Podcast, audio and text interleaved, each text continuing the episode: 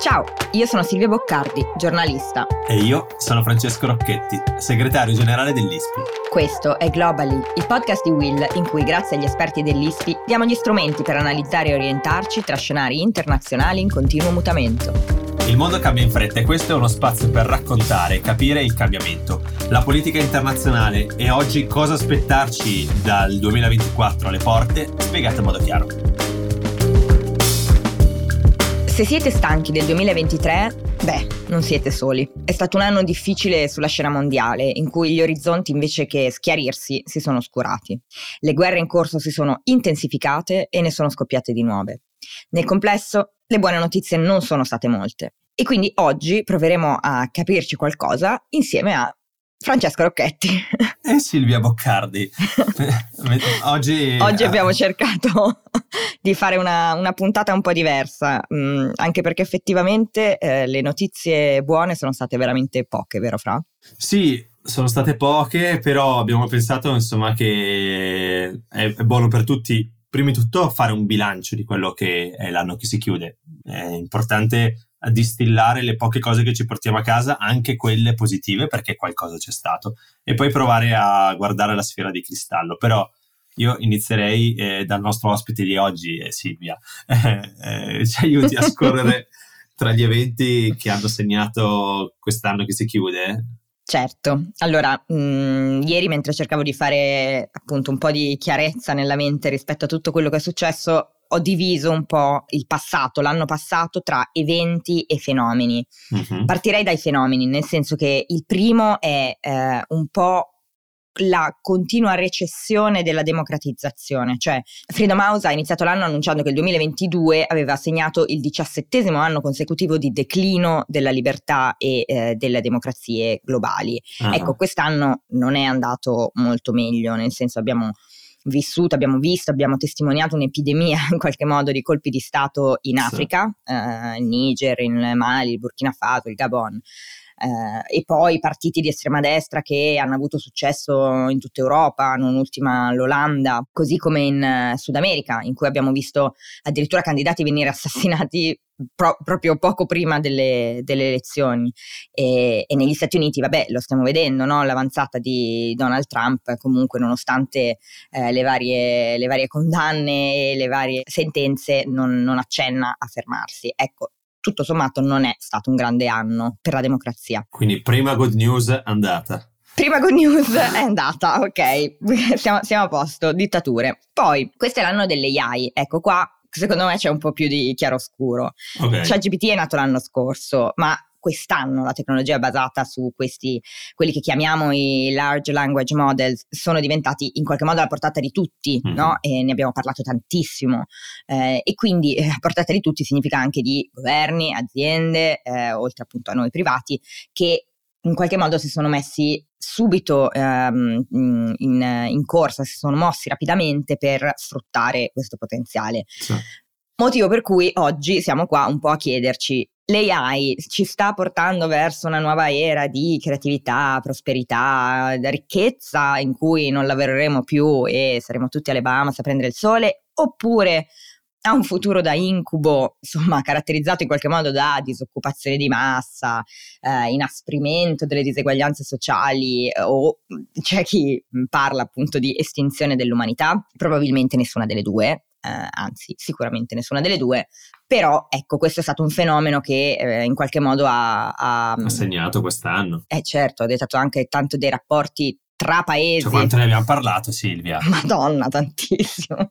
Cioè, è dappertutto. A, a, parte che la puntata di quanto due o tre settimane fa, ult- non ultima, l'abbiamo fatta su questi temi, ma è dappertutto AI, AI, ma anche nelle conferenze in cui andiamo, nei, negli incontri, que- dappertutto. Tutti parlano di AI, molto spesso anche senza sapere proprio di che cosa si tratta, però è anche un po' quelle buzzword che, che, che, che entrano eh, che ci piace usare, eh, l'artificial intelligence. Esatto. Eh, Vero è che però chiaramente questo è un tema di cui i governi prima di tutto e appunto un paio di settimane fa ne abbiamo parlato ehm, qui su Globally, i governi stanno cercando di capire come approcciarci, sì, perché ah, ovviamente eh, cambierà il futuro del, del, mondo se non dell'umanità. Quindi chiaramente dobbiamo, do, dobbiamo capirne di più e saperne di più e eh, qualcuno dice regolarizzare eh, di più. E ultimo ma non ultimo, eh, anzi forse sarebbe il primo di cui dovremmo parlare, ehm, e certamente ne abbiamo parlato anche qui nelle ultime settimane, il cambiamento climatico, l'emergenza climatica che non è più una minaccia futura di cui si parla eh, no, sui giornali o ai panel, ma è chiaramente una nuova realtà, ehm, anche nella percezione comune, l'abbiamo visto con quest'estate, l'abbiamo visto con le alluvioni, l'abbiamo visto con il caldo estremo, lo stiamo vedendo in questi giorni che boh, sembra primavera a Milano, io non so, mm, tu, mm, ah, tu sì. vai in vacanza al caldo, ma io che sto qua sono al caldo lo stesso ed è vero che il 2023 è l'anno più caldo mai, mai registrato, le temperature globali non sono mai state così alte in 125.000 anni, quindi insomma e chiaramente questo è un altro tema di cui ha senso discutere a livello appunto sia di relazioni internazionali che ovviamente di equilibri tra gli stati, perché noi sappiamo, e questo è uno dei temi che mi appassiona sempre di più, eh, purtroppo gli eventi meteorologici estremi portano le persone a spostarsi e quindi ne vedremo sempre di più. È vero, e tra l'altro una delle cose che quest'anno abbiamo visto con interesse è questo fenomeno un po' nuovo di paesi che non negano più il cambiamento climatico, ma che resistono anche in maniera più coraggiosa a tutto ciò che sono le tecnologie che dovrebbero portarci verso una transizione verde. Prima la davamo un po' per scontata, ci sono stati gli anni in cui l'emergenza climatica era una cosa condivisa, nessuno poteva opporsi. Oggi l'abbiamo vista anche durante la COP, ne abbiamo parlato qualche settimana fa con Ferdinando Cotugno, anche alla COP ci sono dei paesi che sono molto più vocali nel dire sì, va bene la transizione, ma io, sai, l'oil and gas, oppure ma io ho dei costi, non è che sono un paese in via di sviluppo, non è che posso investire. Ecco, questa forse è un'altra cosa che per chi è molto preoccupato dalla, dalla, dalla transizione ecologica e dal cambiamento climatico, sicuramente fa un po' più preoccupare, no Silvia? Vero, assolutamente. Infatti, mh, mhmm, diciamo che per quanto questa coppa è stata un po' un roller coaster di emozioni, ah, no? sì. abbiamo, prima, prima, abbiamo sperato, poi abbiamo detto, Dio, è la fine, mm. eh, poi abbiamo detto, ah, però guarda, finalmente hanno inserito un paio di parole che prima non, non c'erano. E, e, comunque sta di fatto che eh, bisogna vedere poi come, come, i paesi effettivamente reagiranno no, a queste dichiarazioni, perché ah, chiaramente sì. non, è, non, è, la coppia in sé, ma quello che poi viene fatto, viene fatto dai vari paesi. E questo ci porta un po' agli eventi, no? quali sono stati i rapporti tra paesi e purtroppo mi dispiace ma dobbiamo, dobbiamo, partire, il grande evento di quest'anno è la guerra tra Israele e Hamas e le, e le atrocità in corso a Gaza sulla popolazione mm-hmm. palestinese per mano dell'esercito israeliano. Mm-hmm. Dopo l'attacco del 7 ottobre in cui sono stati uccisi circa 1200 israeliani, che è stato peraltro il giorno più letale nella storia di, di Israele, ehm, l'impennata, c'è stata un'impennata chiaramente nel numero di morti tra civili palestinesi, la maggior parte dei quali, ricordiamolo, sono donne e bambini, ehm, e tutto questo ha portato il governo di Israele a venire accusato di crimini di, crimini di guerra. Ecco, questo è il grande, il grande evento no, di quest'anno e purtroppo ci siamo ancora in mezzo, quindi come finirà il conflitto e cosa ne seguirà è ancora totalmente da, da vedere. Sì. Però mi piacerebbe che parlassimo anche di un altro conflitto che in qualche modo abbiamo, abbiamo messo un po' da parte e di cui davvero non, non abbiamo parlato praticamente mai, mm. perché quest'anno, il 2023, sarebbe dovuto essere l'anno in cui il Sudan sarebbe diventato una democrazia.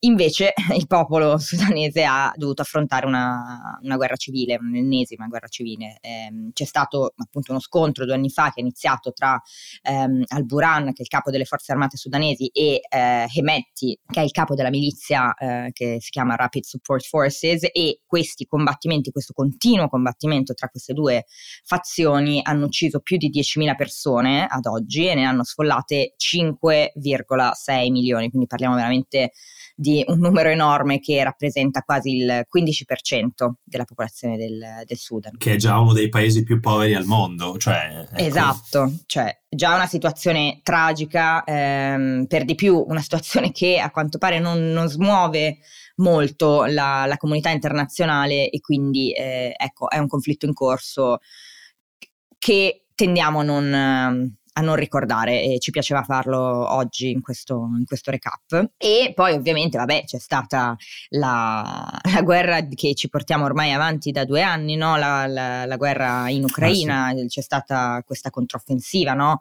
eh, che doveva, in qualche modo ci aspettavamo l'anno scorso mh, che mh, sarebbe stato il grande tema di quest'anno, ecco, mh, non è stato così. Eh, la controffensiva ha guadagnato davvero poco terreno e con dei costi umani eh, e non altissimi bellissimi, ehm, ne abbiamo parlato nel, nell'ultima puntata, no? Poi c'è stato l'Azerbaijan che si è impossessato del Nagorno-Karabakh, che era eh, una zona appunto a metà tra, la, tra l'Azerbaijan e l'Armenia, una, in una disputa territoriale no, tra i due paesi da diversi anni e con eh, questa, questa, impossessarsi del Nagorno-Karabakh dove vivono ancora eh, comunità di ehm, persone armene, ha, ha, insomma alzato il, grande, il livello di sicurezza, no? l, la, l'attenzione, eh, c'è stata molta preoccupazione per il livello di sicurezza di, di queste persone. E poi ovviamente vabbè, le tensioni tra Stati Uniti e Cina sono continuate, sembrava che a un certo punto ci fosse un riavvicinamento, in realtà non è successo praticamente niente, quindi ecco, quello è stato anche un altro tema che avevamo citato l'anno scorso che poi non, non, non ha preso l'attenzione di tutti in questi mesi. Allora Silvia, dopo questa carrellata di, di, eventi positivi per il 2023... Buone notizie. Eh, di cui ti ringrazio perché, come dire, me ne ero dimenticato quasi. Eh. Eh, però ecco, eh, no, volevo chiederti di, di, di, provare a guardare indietro a quello che avevamo detto esattamente un anno fa. Cioè, quando stavamo per entrare nel 2023, eh, noi come quest'anno abbiamo provato a dare qualche indizio su come sarebbe stato l'anno. Eh, spoiler, non avevamo provvisto nessun attacco in Israele eh, no. e nessuna guerra di questa scala a Gaza, però per il resto eh, che, cosa, eh, che cosa ci abbiamo preso Silvia? Insomma, eh, abbiamo fatto, abbiamo, fatto, un buon lavoro oppure no, abbiamo proprio toppato alla grande? Allora, guarda, mi sono andata a risentire e a rileggere gli appunti del, della puntata dell'anno scorso e ehm, già l'anno scorso non avevamo fatto una bella figura perché comunque Dai, avevamo Silvia, parlato di Taiwan, avevamo detto che sarebbero state invece ovviamente solo guerre in Ucraina. Ecco, l'anno scorso dicevamo che eh, sarebbe stato l'anno di Turchia e India e eh, parlavamo di grandi temi come vabbè, appunto la guerra, vabbè, ma vabbè. la guerra in Ucraina però eh, energia, competizione tra Stati Uniti e Cina. No, ma infatti, infatti, ah. Eh, diciamo che su Turchia e India ci avevamo vagamente preso, nel senso che, vabbè, ovviamente Come era facile, Turchia. Ma, cioè, dico, Però Turchia era cioè, anche un l'anno po' facile, del G20, no? la, il, mondo, la, il, paese più popoloso del mondo, ragazzi. Cioè, e, entrambe, entrambe, cose un po' prevedibili, cioè non è che abbiamo fatto una sonda quali. spaziale, poi nessuno ha raccontato che è anche che è andata dispersa, però insomma è stato un anno in cui l'India è stata stravisibile. Lo diciamo dai. noi, lo diciamo noi qui in, in prima mondiale. No, vabbè, ovviamente sì, certo, ci sono state, questi, questi due paesi sono stati al centro di grandi, di, di, di grandi dinamiche, però diciamo che forse l'attenzione, perlomeno quella mediatica, no, è, sta- è, andata altrove. Anche la competizione tra Stati Uniti e Cina, che in effetti è continuata a ribollire lì, no, c'era, cioè c'è stata chiaramente, ma non ci sono state grandi escalation come forse ci immaginavamo un po' l'anno scorso. E la guerra in Ucraina, eh, sì, parlavamo di guerra, ma non ci aspettavamo che ce ne fosse un'altra, no? Quindi in qualche modo la guerra in Ucraina purtroppo è passata totalmente in, in secondo piano. E quindi ecco, ti direi che ci, da, ci, darei un 6 al 7. Dai, cioè scusami. Cioè, 7, comunque, dai, 7. Io sono, sono, un po' più largo di voti. Allora, Silvia, io provo a fare una cosa, visto che cioè, adesso per l'anno che viene eh, provo a fare una cosa diversa, altrimenti l'anno prossimo vai a vedere le, anche le virgole di quello che diciamo. Per l'anno che viene proviamo a darci una cifra per uh, interpretare l'anno che viene. Eh, mettiamola vai. così. Eh, la cifra che all'ISPI quest'anno abbiamo provato a dare per il 2024 è quella della grande frammentazione, di un mondo sempre più frammentato, così l'abbiamo chiamato.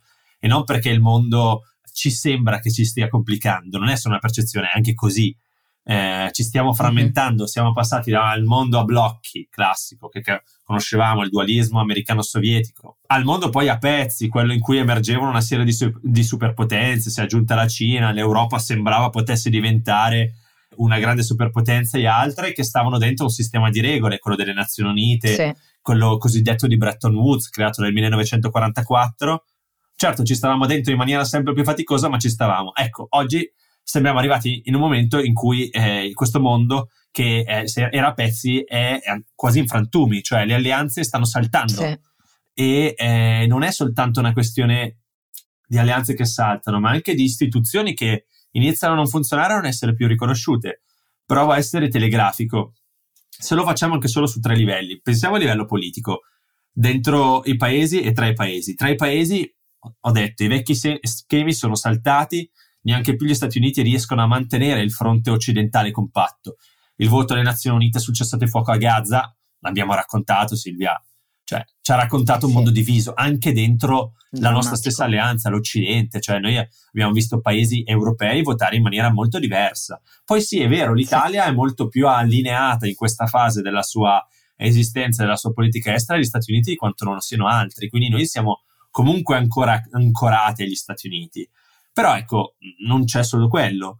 È anche l'anno in cui noi abbiamo visto emergere, e sarà l'anno ancora di più, il 2024, in cui vedremo emergere questo che chiamiamo, con espressione un po' paternalistica, il sud globale, mm-hmm. no? Sì. Cioè, eh, il sud sì. globale che appunto è l'India, ma è anche la Cina, ma è la Turchia, l'Arabia Saudita, il Sudafrica, insomma tutti quelli che non sono Occidente, quest'anno li abbiamo visti crearsi un po' il fronte, abbiamo rivisto il, il, il, il summit dei BRICS, che si riuniva. Ecco, tutti questi eh, fenomeni ci raccontano di un mondo che si sta sempre più frammentando, in cui i blocchi non ci sono più, ma neanche più i pezzi proprio frammentati. Pensiamolo anche dentro i paesi, dicevo, nel 2024 abbiamo eh, delle elezioni importantissime in Occidente, abbiamo quelle eh, le elezioni europee che per tantissimi diranno, dicono e le seguiremo perché saranno cruciali per capire dove andremo, e poi le elezioni americane. Poi però c'è una frammentazione economica. Tutti, io appunto lavoro nel mondo della, della ricerca, del think tank, per tantissimo tempo c'erano gli uccelli del malaugurio che ci dicevano come il giocattolo della globalizzazione si stava rompendo. L'hanno raccontato ecco. così tanto che nessuno ci credeva più. Ecco, adesso sembra che stia un po' succedendo, come dire, eh, le catene mondiali di valore si stanno spezzando, la gente e qua veniamo al nodo cruciale. Tutto questo sta succedendo perché? Perché c'è molta meno fiducia tra gli attori coinvolti. E quindi anche nel commercio globale, chi prima produceva eh, con una catena del valore mondiale che si appunto si estendeva su tutto il globo, adesso inizia a dire: Ma sai, io forse produrre in paesi che non sono più nostri alleati o sono meno amici di prima, mi fido meno. Eh, inizio ad avvicinare la mia produzione, il cosiddetto fenomeno del nearshoring, reshoring, friendshoring, eh, ha mille nomi, però insomma quella mille cosa Mille nomi, ma il concetto è quello. Eh. E poi, vabbè, appunto, come dicevo, terzo elemento che però è quello centrale è il crollo della fiducia tra stati. In che cosa lo possiamo misurare in maniera chiara, plastica? L'abbiamo sempre potuto misurare in questo senso, è quando crolla la fiducia tra stati cosa aumentano? Aumentano le spese militari. Le spese militari nel 2022 e nel 2023 sono esplose, l'abbiamo visto anche i paesi che non ave- eravamo abituati a vedersi riarmare e riarmarsi. Sappiamo di grandissimi investimenti tedeschi, quelli sudcoreani, eh, giapponesi, eh, sì. ma indiani, cinesi, sauditi, oltre ai paesi in guerra come Israele, la Russia, l'Ucraina. Insomma, aspettiamoci il 2024 che anche su questo la fiducia crescerà. No, la fiducia crollerà e quindi la spesa crescerà. Beh, insomma, non, anche tu mi hai portato solo buone notizie, Fra. Ma mi, io mi ero pronto per questa domanda perché io, a differenza tua, ho anche buone notizie. No, non è vero, non è una buona notizia, però se vogliamo guardare con un aspetto curioso il 2024, che renderà anche frizzante eh, il nostro lavoro su Globally, è quello che il 2024 si prospetta come l'anno elettorale da ricordare negli annali. Quasi 80 paesi oh. con una popolazione totale di più di 4 miliardi di persone andranno a votare. Significa sostanzialmente che più della metà della popolazione metà mondiale andrà a votare. Cioè, una roba incredibile. Incredibile. Certo, poi dopodiché tu adesso so che poi mi, mi, mi rompi le scatole. Sì, è vero, non sono tutte elezioni libere, hai ragione. Però comunque eh, ho provato a categorizzarle per ricordarcele.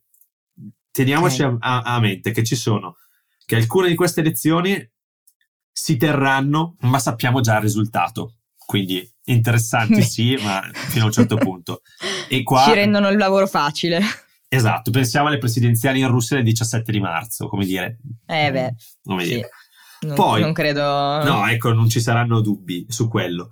Dall'altra parte ci sono delle elezioni che dovrebbero tenersi, ma che probabilmente non si terranno. E qua pensiamo alla vicina Ucraina. Zelensky ha adesso eh, in, in, Ucraina è ancora in vigore la legge marziale, secondo la quale non si possono tenere elezioni. Ha fatto capire più volte che la guerra con la Russia rende le elezioni nel suo paese difficili se non impossibili da tenere. Che è comprensibile, ma è sempre un pessimo segno. Esatto, e qua fa parte di un discorso che abbiamo affrontato settimana scorsa e che ci porteremo avanti nei prossimi mesi, di quanto l'Ucraina stia vivendo una fase molto complicata, non soltanto poi appunto della guerra, ma anche nella sua politica interna. Internamente. Insomma, eh.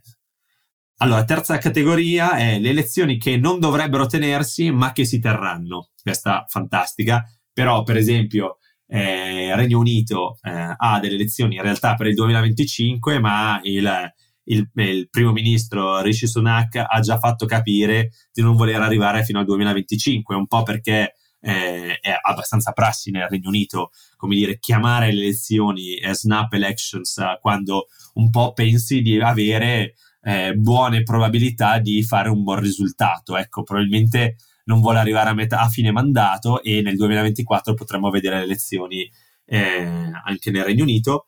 Ultima categoria, forse la più banale, però eh, importante, ne ho già menzionato alcune prima, le, gli appuntamenti le elezioni che sono appunto eh, quelle che terremo molto d'occhio come occidentali, sì. che sono le presidenziali statunitensi a novembre, sì. a giugno le elezioni europee e poi in primavera ci sono anche e qua lasciamo dire Silvia le elezioni indiane perché l'India è un paese importante. Vero, verissimo e questa era la nostra previsione l'anno scorso, è la previsione anche di quest'anno e mh, sicuramente su questa in particolare lavoreremo, lavoreremo, con grande interesse. Beh, che dire, eh, non abbiamo grandi good news per l'anno prossimo se non appunto tutta questa serie di elezioni che quindi Beh, significano insomma... un sacco di lavoro per noi.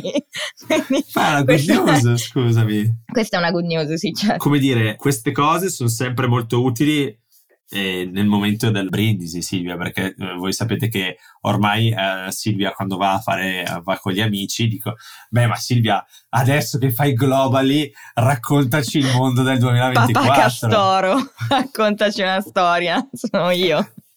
Esatto, esatto, tipico. Infatti io avrò un sacco di buone notizie da dargli, grazie mille per questi spunti. Io parlerò di eh, elezioni che non ci saranno e di elezioni che eh, non dovevano tenersi ma si terranno. No, comunque detto questo, questa puntata era un po' per fare un recap di tutto quello che abbiamo seguito nell'ultimo anno sì. e che sicuramente continueremo a seguire con il prossimo. Eh, volevamo ringraziarvi, anche se è stata appunto un po' eh, gloomy ma, ma simpatica eh, con, con quest'ultima puntata di fine anno. E Fra, vorrei dirti che ci sentiamo tra una settimana, ma in realtà ci sentiamo l'anno prossimo.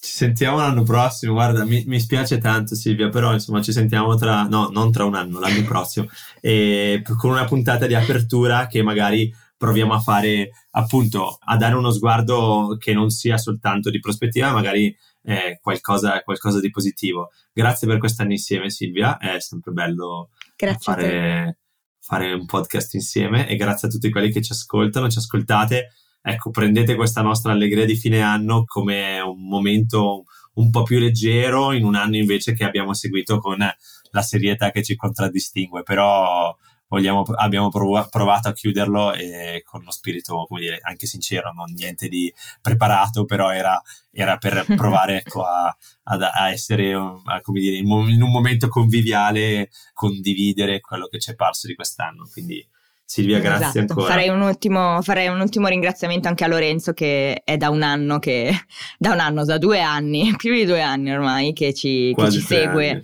eh, in, ogni, in, ogni, puntata e, e, quindi grazie Lorenzo per essere sempre con noi. Mm, prometto che sarò più brava l'anno prossimo con i microfoni. grazie a tutti e ci sentiamo tra un anno. Un grazie Lorenzo grazie a tutti. Ciao.